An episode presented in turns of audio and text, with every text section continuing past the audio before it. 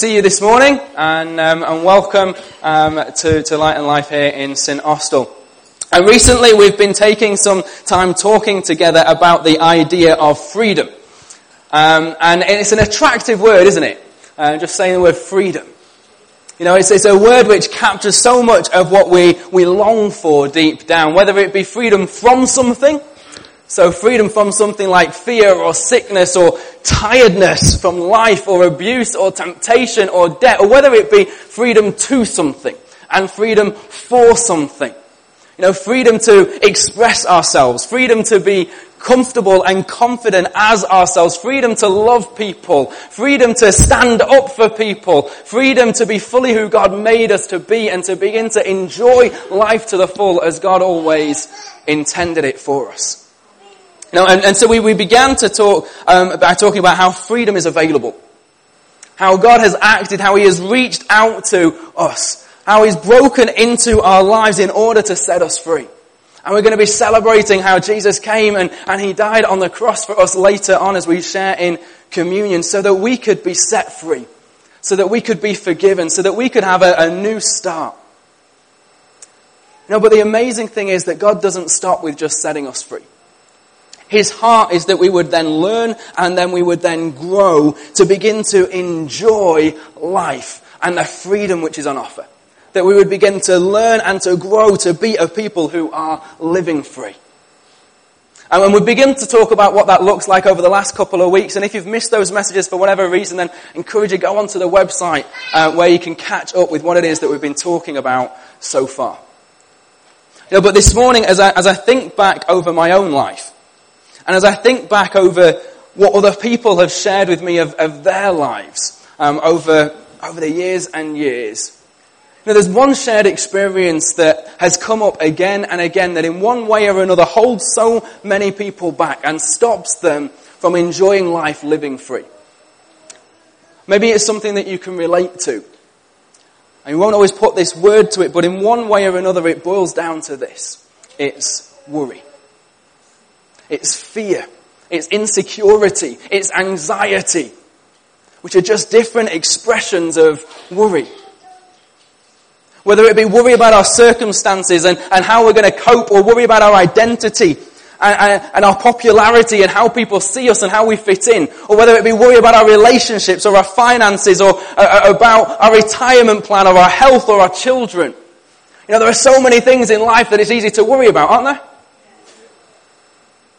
You know, worry is something that affects all of us. So, wouldn't you love to know how to live life free from worry? But yeah, I'd love to know how to do that. Well, we've got an opportunity this morning. We're going to be a fly on the wall of a counselling session of a lady who goes in and she's afraid of being buried alive. And this is a very real fear for her. It is causing her to worry, and that worry is stopping her from sleeping, and it's having such an effect on her life that she's finally decided that she needs some outside help.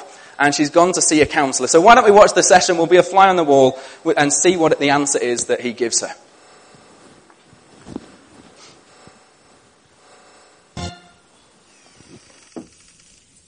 Dr. Switzer? Yes, come in. I'm just washing my hands. I'm Catherine Bigman. Janet Carlyle referred me. Oh, yes. Fear of being buried alive in a box. Yes, that's me. Should I lay down? Oh no, we don't do that anymore. Just have a seat, and let me tell you a bit about our billing. I charge $5 for the first 5 minutes, and then absolutely nothing after that. How does that sound? That sounds great. Too good to be true, as a matter of fact. Well, I can almost guarantee you that our session won't last the full 5 minutes. Now, we don't do any insurance billing, so you would either have to pay in cash or by check. Wow. Okay. And I don't make change. All right. And go. Go. Well, tell what? Tell me about the problem that you wish to address. Oh, okay. Well, I have this fear of being buried alive in a box. I start thinking about being buried alive, and I begin to panic. Has anyone ever tried to bury you alive in a box? No, but truly thinking about it does make my life horrible. I mean, I can't go through tunnels or be in an elevator or in a house, anything boxy. So what you're saying is you're claustrophobic. Yes, that's it. All right, well, let's go, Catherine. I'm going to say two words to you right now. I want you to listen to them very, very carefully. Then I want you to take them out of the office with you and incorporate them into your life. Well, shall I write them down? Well, if it makes you comfortable, it's just two words. We find most people can remember them. Okay. You ready? Yes. Okay, here they are. Stop it!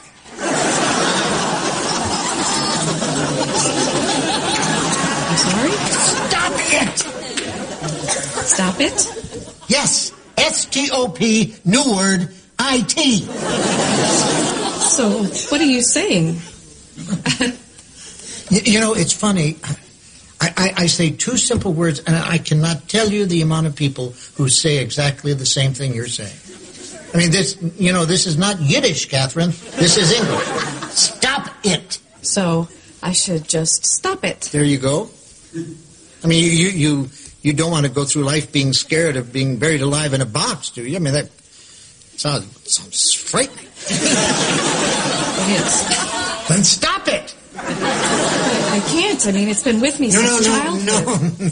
No. We don't go there. Just stop it. So I should just stop being afraid of being buried alive in a box. You got it. Good go. Well, it's only been 3 minutes, so that will be $3.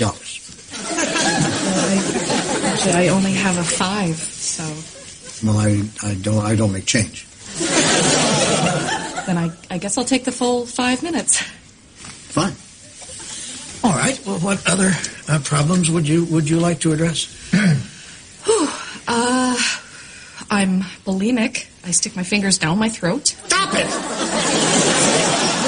Nut of some kind? Don't do that. But I'm compelled to. My mom used to call me fatty. No, we don't go there. But I've been having this dream. No, we don't go there either. But my horoscope did say... We definitely don't go there. Just stop it. What else? Well, I have self-destructive relationships with men. Stop it! You want to be with a man, don't you? Mm-hmm. Mm-hmm, yes. Well, then stop it. Don't be such a... big baby. I wash my hands a lot. That's all right. It is? I wash my hands all the time. There's a lot of germs out there. Uh-huh. Yeah, don't worry about that one. I'm afraid to drive. Well, stop it! How are you going to get around? Get in the car and drive, you kook. Stop it! You stop it! You stop it! What's the problem, Catherine? I don't like this. I don't like this therapy at all. You're just telling me to stop it. And you don't like that. No, I don't. So you think we're moving too fast? Is that it? Yes, I do. All right, then let me give you 10 words that I think will clear everything up for you. You want to get a pad and a pencil for this one? All right. Are you ready? Mm-hmm. All right, here are the 10 words. Stop it, or I'll bury you alive in a box.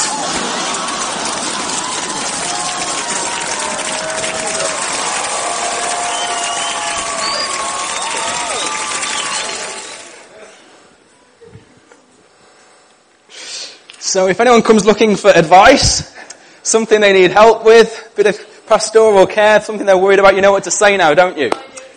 Stop it! Seriously, I imagine none of you would be very happy if you opened up to someone and you began to share your heart with them, what it was you were struggling with, the things you were worried about, looking for some encouragement, looking for some care, and that was the answer you got, just those two words. Stop it. You know, none of us worry about things by choice, do we? You know, the insecurities that play on our minds, the things that make us feel anxious, aren't things that we worry about by choice, so simply saying stop it isn't very helpful. You know, we can't just flip a switch and stop worrying, and if we could, then I imagine most of us would have done it by now. Yet here's the thing. When Jesus talks about worry, he actually has a pretty similar response. He doesn't have it down to just two words, but he does manage to get it down to three. He simply says, do not worry. That's not that different from just saying stop it, is it? And you might sit there this morning and think, I know worry doesn't do me any good. I know it doesn't help anything. I know it can't change the situation, but I feel out of control. I feel insecure and I don't know how I'm going to make ends meet. I don't know how I'm going to have enough when I retire. I don't know if I'm going to manage to find a job. I don't know if my child is ever going to come back home again. I don't know if my marriage is going to make it. I don't know if I can trust my body to stay healthy anymore. I don't know. And in the midst of the uncertainty over all these things that are out of my control, how can I not worry? It's a big question, isn't it? And the great thing is that thankfully Jesus goes beyond simply saying, stop it. Do not worry. And he gives us an antidote to worry, an alternative to worrying. And we're going to be looking at what Jesus talks about in Matthew 6. And this is how he kicks off talking about worry in verse 25. It should pop up behind me. This is what he says. Therefore, I tell you, do not worry about your life. That's pretty much a big catch-all, isn't it? What you will eat or drink, or about your body, what you will wear. Is not life more than food, and the body more than clothes? Now, Jesus immediately goes to the heart of what worry is about. Worry is about later. Worry is about what you will eat or drink, what you will wear. It's about the future. Really, you can make it broader than that, I think, and say that worry is about anything which is uncertain. The future is uncertain, but so can so many other things be. And Jesus chooses to talk about what we eat and drink and wear because these are the things, these were the primary concerns of the people that he was talking to in the first century. These are the things that they worried about. This is what it was normal for them to have playing on their mind and for them to be worrying about. You know, and I imagine that for most of you, you probably don't worry about what you're going to eat or what you're going to wear, apart from maybe choosing an outfit when you're going out for an evening for you ladies.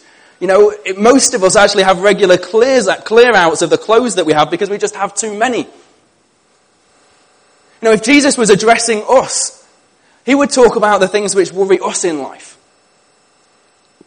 Maybe he would have said something more like, don't worry about if you're all set up for your retirement. Don't worry about your health. Don't worry about your son or daughter who's gone off the rails. Whatever it is that plays on your mind, whatever it is that keeps you up at night, don't worry. And it's not that these things aren't important. It's not that these things, we should stop caring about them. Jesus' point is that even though these things are important, even though these things are uncertain and they're out of our control, when it comes to some of these things that we worry about, actually things might not work out the way that we want them to. But in spite of all of that, we still don't need to worry. Jesus is saying, do not worry because there is an alternative. There is a way to face the uncertainties of life and not worry about them. And Jesus goes on and he says this. He says, look at the birds of the air. They do not sow or reap or store away in barns, and yet your heavenly Father feeds them. Are you not much more valuable than they? Now, again, Jesus is addressing the people in the first century, and he's talking about the things that they would relate to, the way that they worked and the agriculture that he was around. And he's probably outside, and as he's talking, some birds fly overhead, and he just kind of looks up and points at them and uses them to get his point across. You know, and if he was here today, he might say, you know, look at the birds out of the air. They don't go to university and study and get great qualifications. They don't pressurize themselves and work long hours in the office. They don't store up a pension pot for their retirement. The birds of the air don't even really try. They just do what comes naturally to them. They don't have plans or a budget or any of the responsible things that you do. And yet your Heavenly Father feeds them. Are you not much more valuable than they? Do you not know that God cares for you more than he cares for a bird? That you are made in his image and are of great value to him. That God loves you enormously. Do you know that? That you are of incredible value. Jesus is saying, look, I'm telling you, you can face uncertainty in your relationships and uncertainty in your future and not worry. I'm telling you why you can not know if you're going to get another job and not worry. I'm telling you why if you're single and you don't know if you're ever going to be married, you don't need to worry. Jesus is saying, I understand the uncertainties you face, but I'm telling you why you can know those uncertainties and still not worry. And his point isn't that we can just be irresponsible and do whatever we like and stop caring because it'll all just work out in the end. Now, his point is that he's inviting us to trust him. He's inviting us into a trust relationship with our Heavenly Father. In other words, Jesus is saying, there's nothing wrong with reaping and sowing and storing away in barns. They're not bad things to be doing. You know, I want you to fill out the application forms for the job. I want you to work hard. I want you to do your best and to do everything that you can do. You've got an advantage over the birds in that you can do all of these different things. But once you've done that, once you've done all that you can do in the now, I want you to sit back and take a deep breath. And rest. Rest in the truth that God loves you more than he loves the birds. Take a deep breath and rest in the truth that you don't have to worry about tomorrow because you have a loving Heavenly Father who is actively taking care of you because you are of great value to him. And if you're sat there thinking that all sounds a bit too simplistic, sounds good, but I just don't see it. If internally you're arguing with Jesus and justifying why you have every reason to be worried about your particular situation, because you just don't understand what's going on in my life and what it is that I'm facing, then Jesus throws a question at you. And it's one that really we all know the answer to. He asks this, he says, can any one of you, by worrying, add a single hour to your life? And we all know the answer to that, don't we? We all know that really worrying about things and being anxious about things doesn't help anything. And I think Jesus probably realized that people would struggle with what he was saying. They would struggle to let go of the things that they worry about and that play on their minds. And so he wanted to remind them how pointless it is to worry.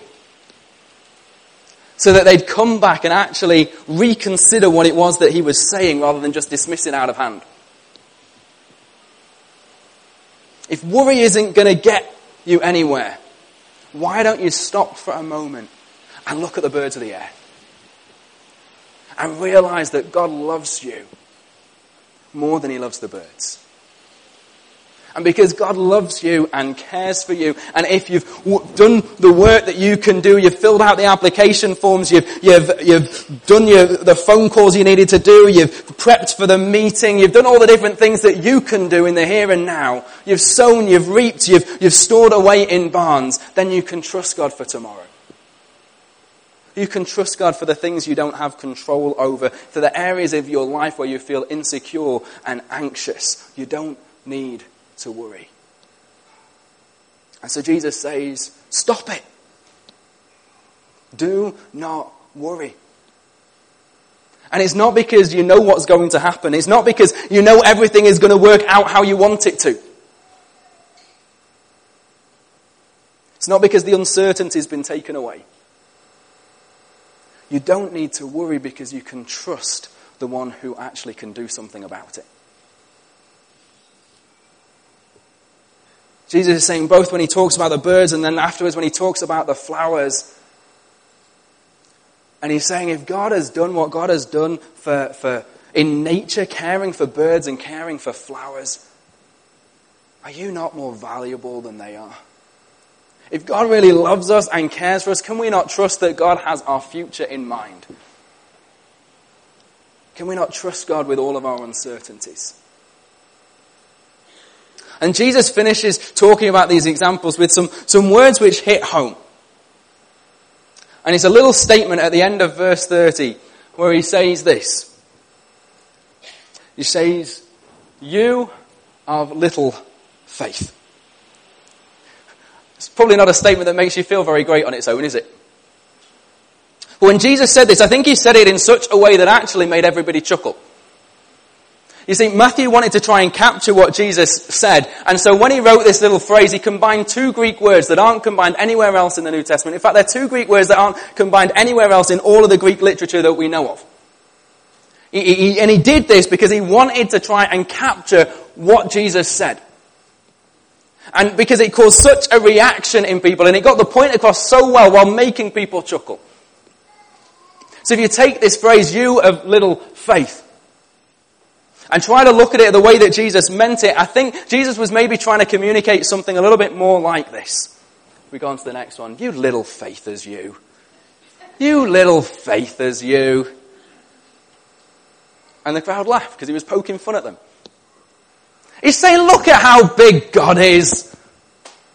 Look at the way that he cares for the things in nature.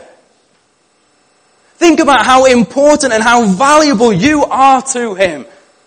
Think about how powerful he is, and why would you worry, you little faithers, you? Look at how well he takes care of nature. Why would you not trust that he will take care of you too? And here's what Jesus' alternative to worry really boils down to. It's faith. It's trust. It's confidence in God. And Jesus says, "You little faithers, you. The reason that you worry is because you don't really wake up every day trusting that God has your future and all of your uncertainties in hand." And he says, it's okay. You don't need to worry. Your Heavenly Father's got you. You're in his hands.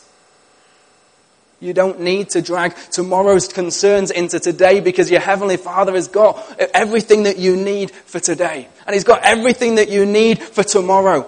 But when you try and merge the two, you're just going to end up worrying. Has anyone been there? I know I've been there. And then Jesus says this in verses 31 to 32. He says, "So do not worry, saying, what shall we eat, or what shall we drink, or what shall we wear?" So he's basically saying all the worries that are normal in life, don't worry about them, for the pagans run after these things, and your Heavenly Father knows that you need them. Jesus is saying, look, you guys believe there is a God who loves you, and he cares for you. Well, the pagans, the people who don't believe in God, they're all stressed out and they're worried and they're chasing after these things. They're stressed out and they're worried about their finances and about their future and about their health and about their family. You all have the same needs. You're all facing the same challenges and the same problems. And when you worry about them, you're acting just the same way that they do. But as you learn to trust God, you've got an incredible opportunity. An incredible opportunity to shine. An incredible opportunity to do things differently. And then as you bump into them and as you share your story with them and your response is so different, and they'll be amazed. And they'll look at you and they will say, "Wow, how are you coping? How is it that you don't seem to be worried? How is it that it's not keeping you up at night and not making you stressed? Aren't you afraid? Why don't you seem to be as worried as I am? And the reason that you can respond in that kind of a way is because your heavenly Father, Jesus says, knows what you need. He knows everything that you are facing. And let's just pause there for a moment. It's an easy statement to make and it's an easy statement to accept, but I think it's a massive statement. Now, if you were absolutely confident, not just theoretically in your head that this is a truth that you agree with, but deep down in your heart, that your Heavenly Father not only loves you, but He knows what you need, wouldn't it make all the difference? Now, imagine for a second that tonight you're going to bed. And you, as we all do often when we go to bed, you start processing things and you're thinking through your day and then you're thinking about tomorrow and the day after that and what's coming. And as you do, you remember this bill that needs to be paid or this meeting that's coming up or a hospital appointment or a court date or whatever it is, and you just start to worry. And then you hear God whisper, I know.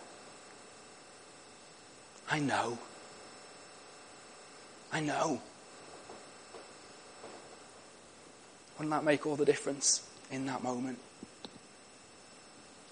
That God not only knows that you exist, He not only loves you, but He knows what you need in that moment.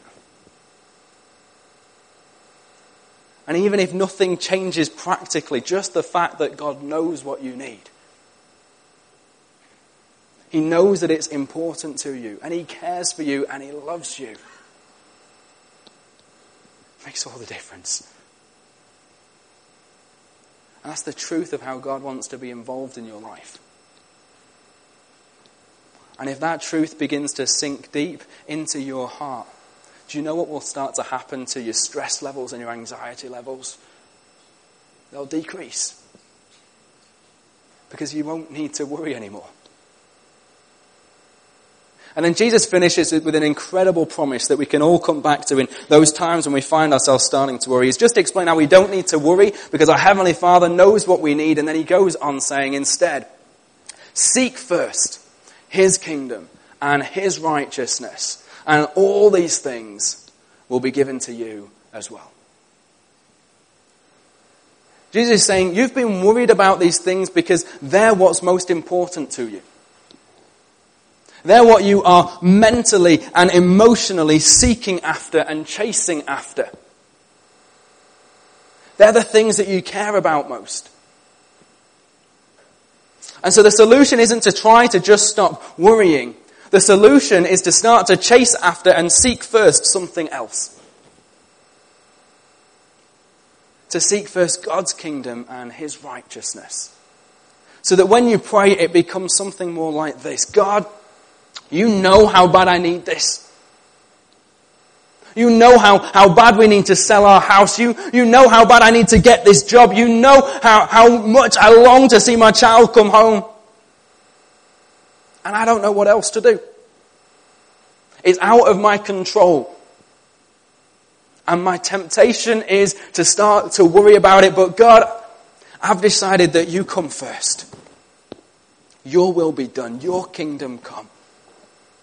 Before mine. Your kingdom first, my business second. I surrender it all to You.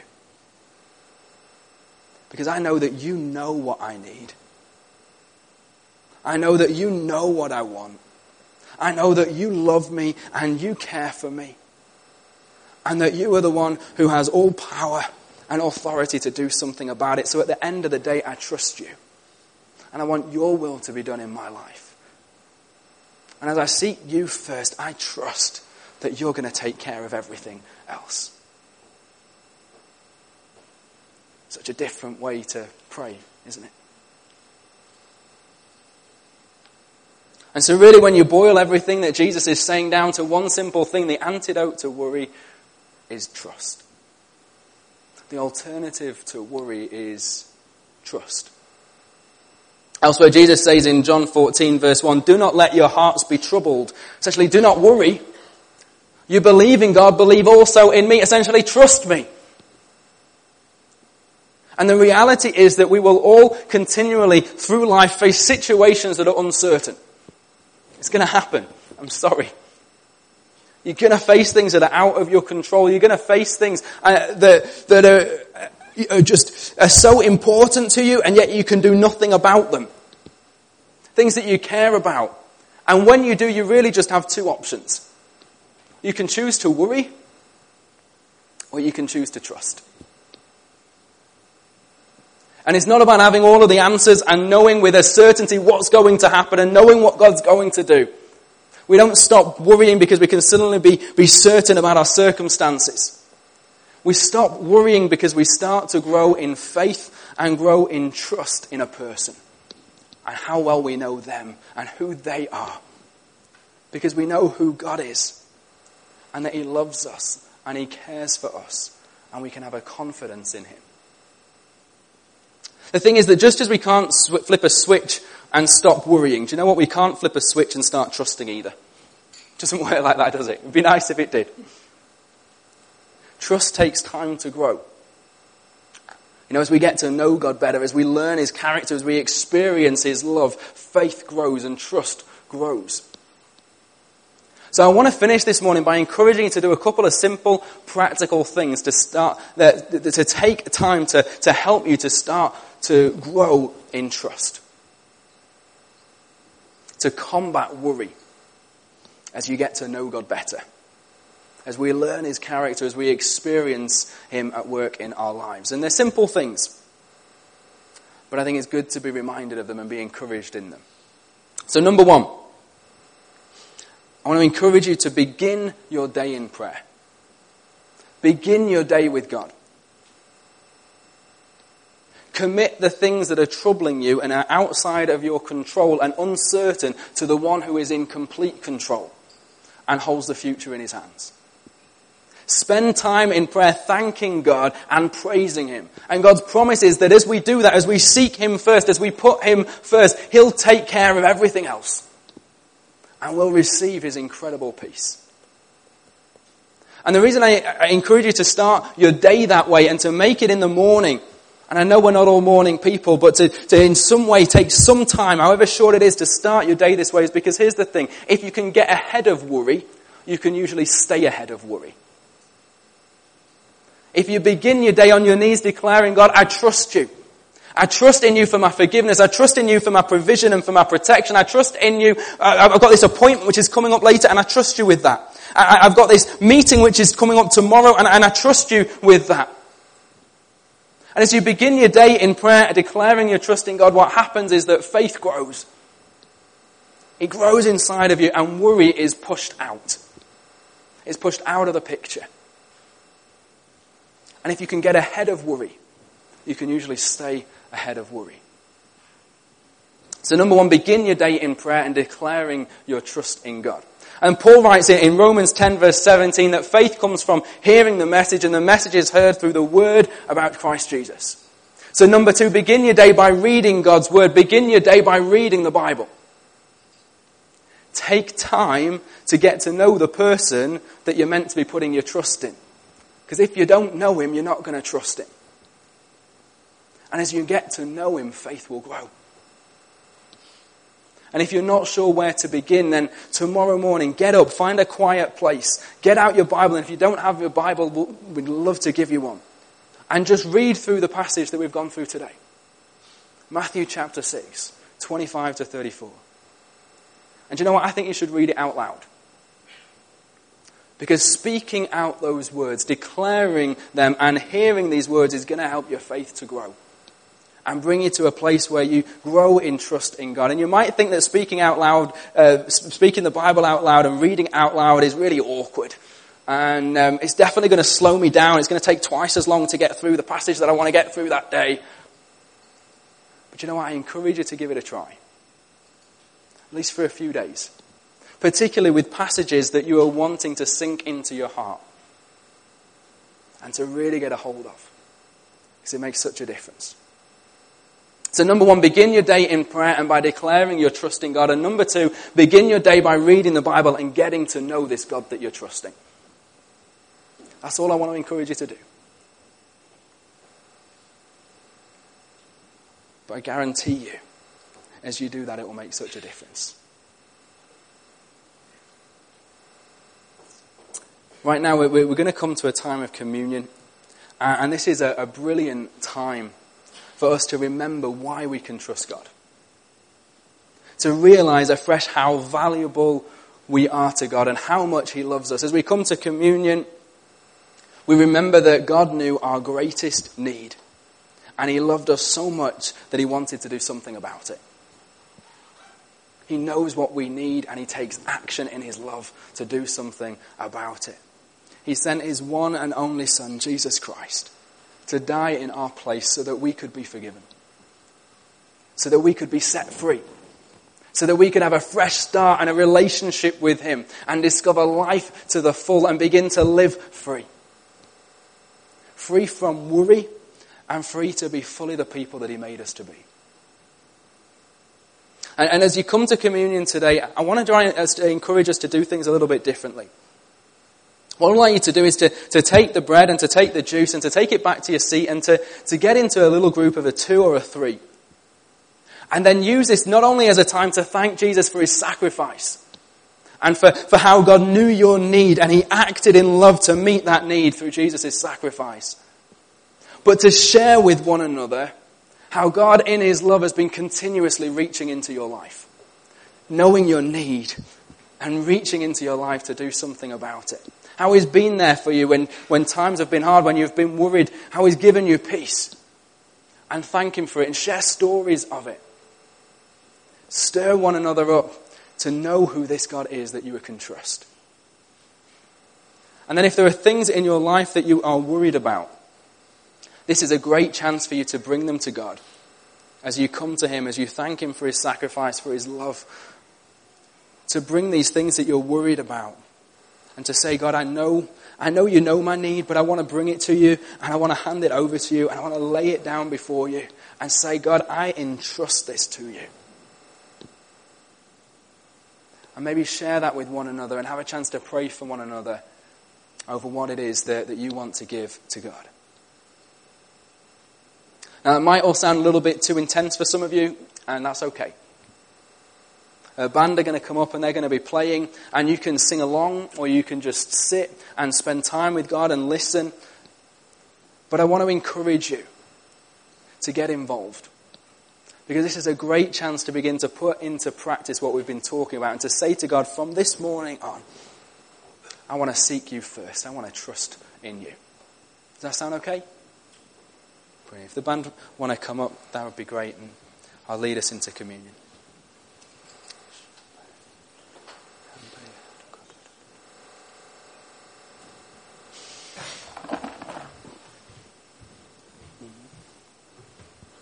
The Lord Jesus, on the night that He was betrayed, He took the bread and He broke it, saying, "This is my body broken for you. Do this as often as you eat it in remembrance of me." And in the same way, after supper, He took the cup. And He said, "This is the cup of the new covenant in my blood, poured out for many for the forgiveness of sins. Do this as often as you drink it in remembrance of me." Lord Jesus, today as we come to remember you, as we remember your sacrifice, as we remember your love in action, we want to thank you. And we want to rejoice and we want to praise you. We want to thank you, Lord, that you know our greatest need. And that because you knew our greatest need, you took action in your love to do something about it. I want to thank you that even though that cost you everything, your love for us was great enough that you were still willing to pay the price. And God, I pray that as we come to you this morning, that you would begin to work in the hearts and lives of each and every person here. As we come and we share in communion, as we remember what it is that you've done for us, that something fresh of your incredible love for us would hit home. Something fresh of how valuable we are to you would hit home. Something fresh of the fact that you know what we need. You know the things we're facing in life, the things that we worry about would hit home. And that you would begin to stir our hearts in trust. Stir our hearts in faith. Stir our hearts in thankfulness that you are with us. That you